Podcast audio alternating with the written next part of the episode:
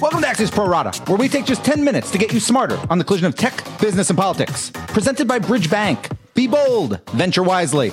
I'm Dan Primack. On today's show, Facebook's hot air and new China tariffs take a bite out of Apple. But first, delete your accounts.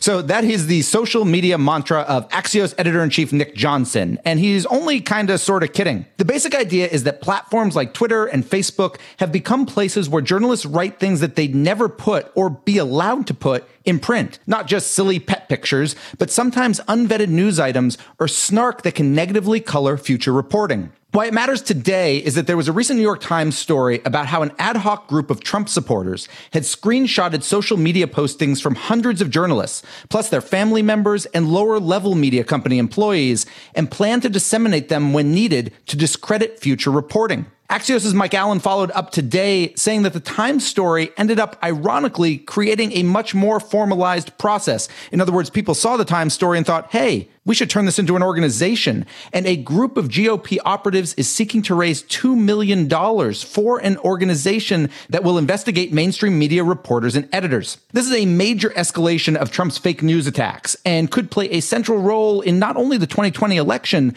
but in how media interacts with its audience in the future. By the way, my Twitter handle remains at Dan. Sorry, Nick.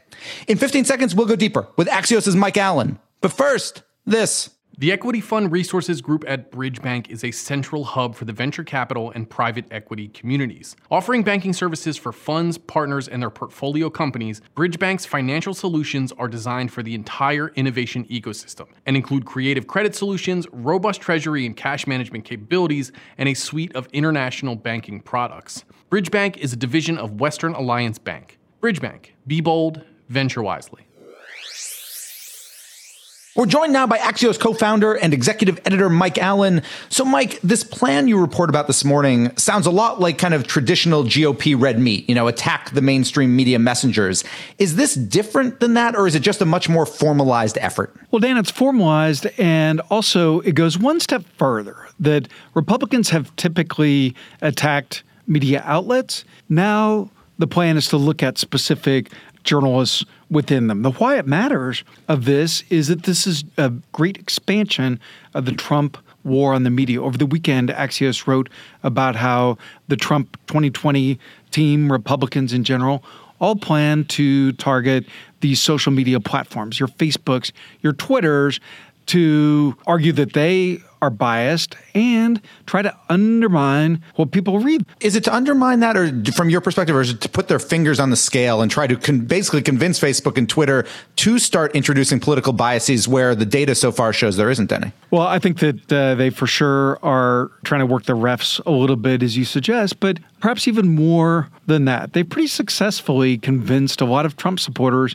not to believe what they read in organs that they've respected all their life on the network news or the most respected, well resourced newspapers and websites. What they're saying now is don't necessarily believe what you're seeing in your feed, that maybe that is influence. So it's a little bit of insurance against whatever bad news may be coming in the months ahead. Mike, one of the things you talk about today is that this plan, and granted, it's kind of amoebic at this point, but this plan is that they would kind of slip damaging info, maybe to kind of, you know, Trump positive media organizations like a Breitbart, but if possible, more mainstream media organizations. So I'm curious, do you think, whether it be the Times or the Post or us, will we bite if the information is substantive, or will mainstream media circle the wagons on this stuff? So far, it's been the latter, but for something that's a legitimate story, Sure, a media writer is going to pursue, and they should. But if you look at what they call primary targets in this effort to raise at least uh, $2 million for this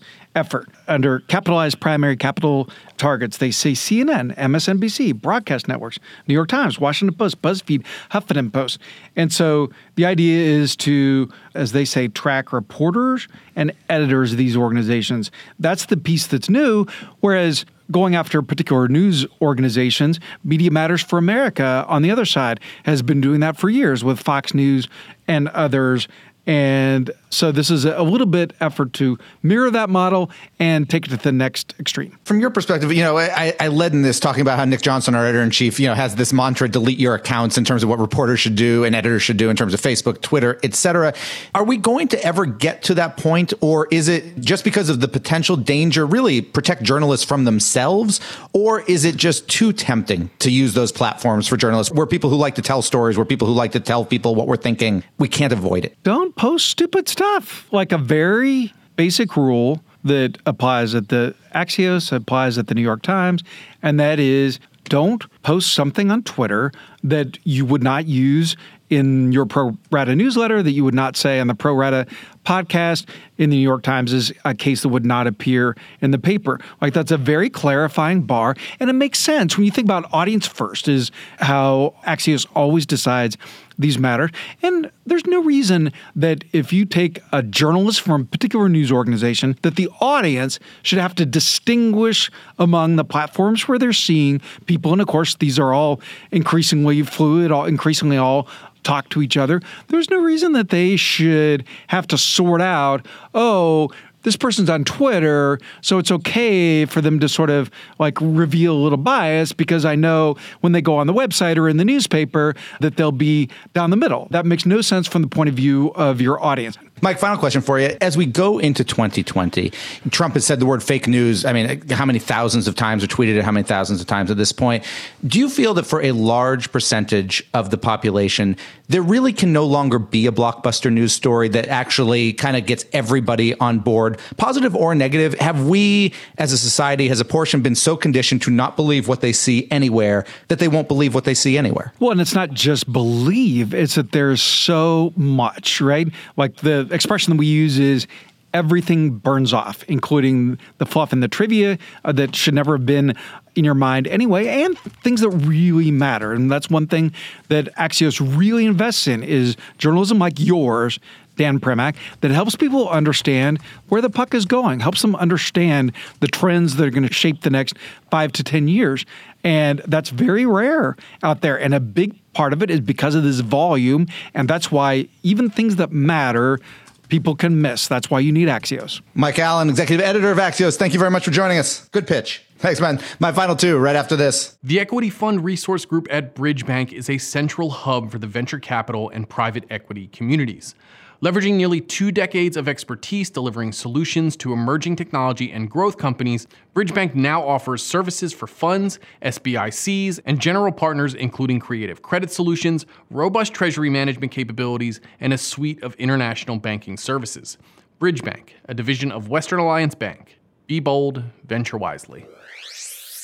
Now it's time for my final two. And first up is Facebook, which today announced that it'll purchase an enormous amount of wind power from a still being built project in Texas called Aviator Wind East. Once Aviator Wind East becomes operational in 2020, it'll become one of the country's largest wind power projects. And for Facebook, let the company support 100% of its operations with renewable energy and also cut its greenhouse gas emissions by 75%. The bottom line here Facebook already was the world's largest corporate buyer of renewable power, and this will only widen its lead. And finally, a whole bunch of new tariffs on Chinese imports went into effect on Labor Day, which is a big reason why the stock markets were down sharply at this morning's open. Now, a lot of the tariffs that would specifically hit consumer tech goods remain delayed until around the Christmas holiday, but this new batch will take a particular toll on Apple products. Not the iPhone specifically, that's in the later group, but things like Apple Watches, iMacs, AirPods, and some Beats headphones. The big question now is if Apple will assume the added costs or pass them on to consumers.